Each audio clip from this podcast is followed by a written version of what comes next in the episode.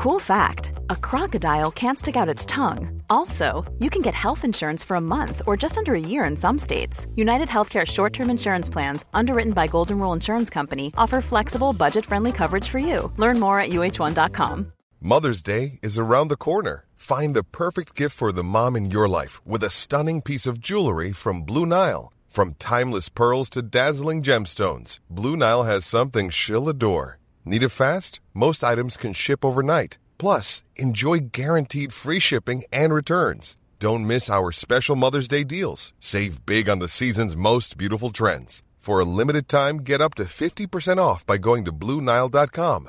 That's Bluenile.com.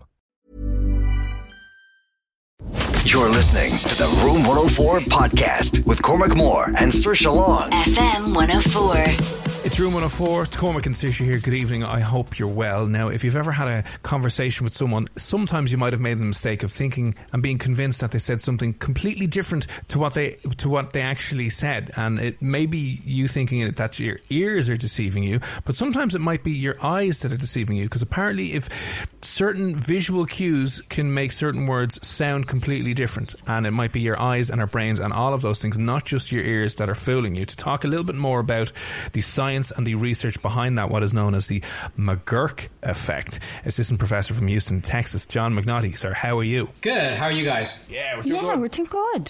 So, what exactly is the McGurk effect? Yeah, so the McGurk effect at its simplest is what we do is we bring people into the lab and we play them a video of someone saying something really, really simple. So often we don't even use words. We just take the sound ba. Very, very simple. So you can all hear someone saying ba. Mm-hmm. But then what we do is then we play another video of someone saying ga. So again, not even really a word, just a sound ga. And you can kind of make those sounds yourself. If you say to yourself ba, feel what your lips are doing, and then say the sound ga. Feel what your lips are doing. So ba very strong, big lip motions. Ga, maybe a little bit more subtle. So what we can do um, with technology is we can combine those two th- um, stimuli together. So we take the auditory of someone saying ba and the visual of someone saying ga. And through the you know magic of neuroscience, what your brain does is it says,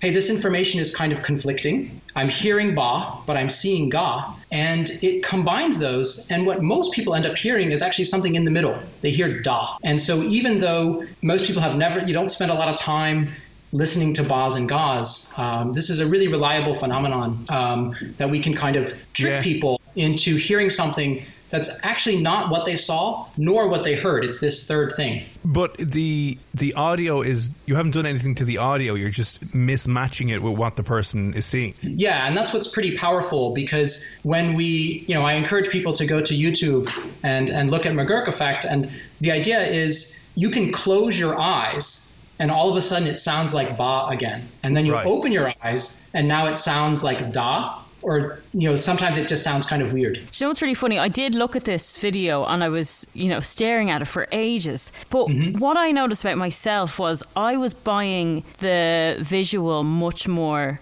than the audio. So although oh, he, excellent. you know, like you're saying, he was still saying ba, but it was a guy using the kind of ga expression. I completely just heard Ga. Yeah, so that's one of the things that's been more appreciated recently. Um, and some of this, that idea that there are actually individual differences, that you know not all brains respond the same way to this illusion, is what has really, I think, kept the illusion around.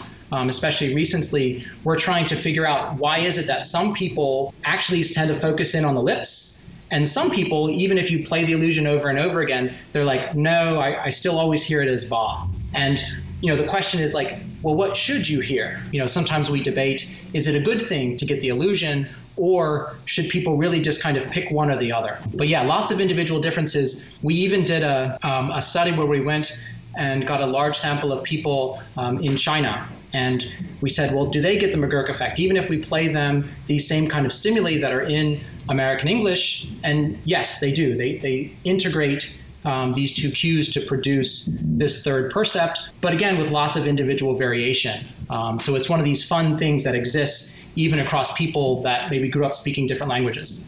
What I find really interesting is that what I think we would, you know, maybe traditionally have thought is that your senses shouldn't or don't really overlap. I know there might have been an old old view of the brain that you know it, things were compartmentalized a little bit. That your brain, this part of the brain looked after sight, this part of the brain looked after hearing. But obviously, from this then is that there, there's overlap, and your vision is actually influencing the part of your brain that is controlling what you're hearing. Yeah, and I agree with you completely. I think we kind of have this idea of you have five senses, or maybe six, you know, maybe seven, depending on who's doing the counting, and they all have their little jobs. But the real world, of course, is much more complicated. Uh, when you're talking to someone, you're never just listening to them. You're also seeing them. And so, from that standpoint, it makes sense for the brain to try to use as much information as possible. And for the most part, what you're seeing and what you're hearing and what you're touching and what you're smelling, they all agree. And so, putting all the information together is, a pretty good strategy. But when the cues are in conflict and your brain has to make a decision do I combine things? Do I not combine things? That's when a lot of these illusions um, occur. It's really interesting that you say that because you know, say if you're in a work environment and let's be honest, you're giving out about somebody, your boss or something like that, and they're on their way over to you, and you, you have you ever done this? I do it all the time, where you kind of grit your teeth so people can't make out what you're saying from afar. So you could say something like, "She's coming," you know. So if someone was, you know, on their way over, they're not really going to know that you said she's coming, you know, sketch. Right. So they wouldn't be able to make out by looking at you. Yeah, absolutely. And I think there's a whole cottage industry of like bad lip reading videos. Um, yeah, you know, yeah, some of the most watched videos on YouTube, right, are here's a politician giving a speech, but because the mouth, the lip movements are a little ambiguous, you can replace the soundtrack, and it really is quite compelling. Um, your brain's willing to buy it, that it says, yeah, I could see that person saying something totally ridiculous. Those videos are hilarious, and they're insane as well. How, how perfect it looks like it's matching up to the, their, their mm-hmm. lip movements and their overall expressions. Um, so, I mean, was there anything else that you found interesting from this research that you kind of uh, came across that you thought, oh, that's that's weird? Yeah, I think the big thing for us was the the big differences across people. A lot of times when you see these results and you say, oh, this is like a scientific result, you kind of assume that it just kind of works. Or maybe, no, it's totally fake, it doesn't work at all. But we've been really impressed. We've tested hundreds, probably thousands of people now on the McGurk effect and it always is surprising if you just ask people a simple question, what do you hear? Sometimes they they report hearing crazy things. You know, even though we know it's only ba and ga, but people hear, you know, some people think they hear ha or they don't hear anything at all. They're just like, well, it sounds kind of like an like an ah with no initial letter. So I think that's what makes it still sort of fun is you never know what kind of surprises you're going to get if you go and actually measure a bunch of people. Is there ever a case where you're not hearing any of that that you're nearly making it up yourself in your head as to what you want to hear? So I think that's maybe a deeper point um, about a lot of this work with perceptual illusions especially is that based on what you think someone is going to say, that can really drive what you end up hearing. Um, so people have done this. Uh, we haven't done this, but other people where you have this McGurk type stimulus, but you put it at the end of a sentence. Based on what's at the beginning of the sentence, you might hear something different. So if you say, you know, I'm going to go inside and get a blank, well, if it's a B sound, maybe you say, I'm going to go inside and get a beer. But if you change the beginning of the sentence, so it says, I'm going outside to see a, well, then you might say, I'm going to go outside and see a deer, even though it's the exact, maybe the, the sound at the end is exactly the same. But because of what you expect to hear, you don't think, I'm going to go outside and see a beer. That that's weird, right? And, and your brain yeah. knows that that's weird, and it almost doesn't let you hear that. That is that is so weird. It's like your, your brain is already prepping for what you're going to expect to hear, and then we'll make the uh, nothing's real. I'm just losing all hope and faith in reality at this point. We're all just living in a simulation, and this is uh, it's just going to but, collapse around us. Right. Well, the good thing is it's a simulation of your own making. So you only have your own brain to blame. True. So if you're uh, negatively thinking or you're thinking of beer, Cormac, you know you've an issue. I'll go. Yeah, that's catch me drinking a deer uh, this Saturday. Just be asking me serious questions, going, "What in the name of God is going on here?" Um, but listen, right. b- before we let you go, I said uh, obviously the study of the brain is probably something that's going to keep people like yourself and scientists all over the world occupied for years to come. But from your own years of experience and research and investigation, for you, like, what's the most fascinating or mind blowing thing that you think um, thing about the human brain? Like, what have you discovered or found to be the most fascinating part? Yeah, I think for me, what's probably the most fascinating um, studying a lot of perception is how at one point it seems really simple. Like we do a lot of stuff with speech stimuli. And so you have this sound, and it sounds really simple, but yet, you know, we try to measure. You know, sometimes we do, um, you know, brain recordings, not in this particular setup, but in other times, maybe we do brain recordings where we re- record electrical activity directly from the surface of someone's brain. And something very, very simple, like understanding the word dog, just looks massively complicated. And you're like, how are we ever going to understand it?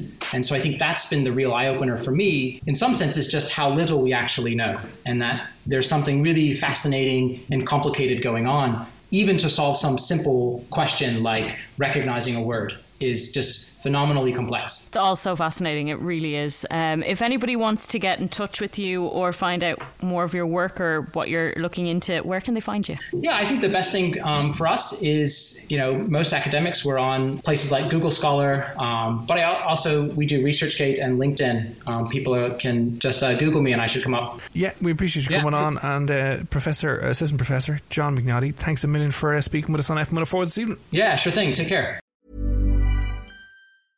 Want flexibility? Take yoga. Want flexibility with your health insurance? Check out United Healthcare Insurance Plans. Underwritten by Golden Rule Insurance Company, they offer flexible, budget friendly medical, dental, and vision coverage that may be right for you. More at uh1.com. When you make decisions for your company, you look for the no brainers. And if you have a lot of mailing to do, stamps.com is the ultimate no brainer. It streamlines your processes to make your business more efficient, which makes you less busy. Mail checks, invoices, legal documents, and everything you need to keep your business running with Stamps.com. Seamlessly connect with every major marketplace and shopping cart. Schedule package pickups and see your cheapest and fastest shipping options from different carriers. With rates up to 89% off USPS and UPS rates. And with the Stamps.com mobile app, you can take care of mailing and shipping wherever you are. Make the same no-brainer decision as over 1 million other businesses with stamps.com. Sign up with code program for a 4-week trial plus free postage and a free digital scale. No long-term commitments or contracts. That's stamps.com. Code program.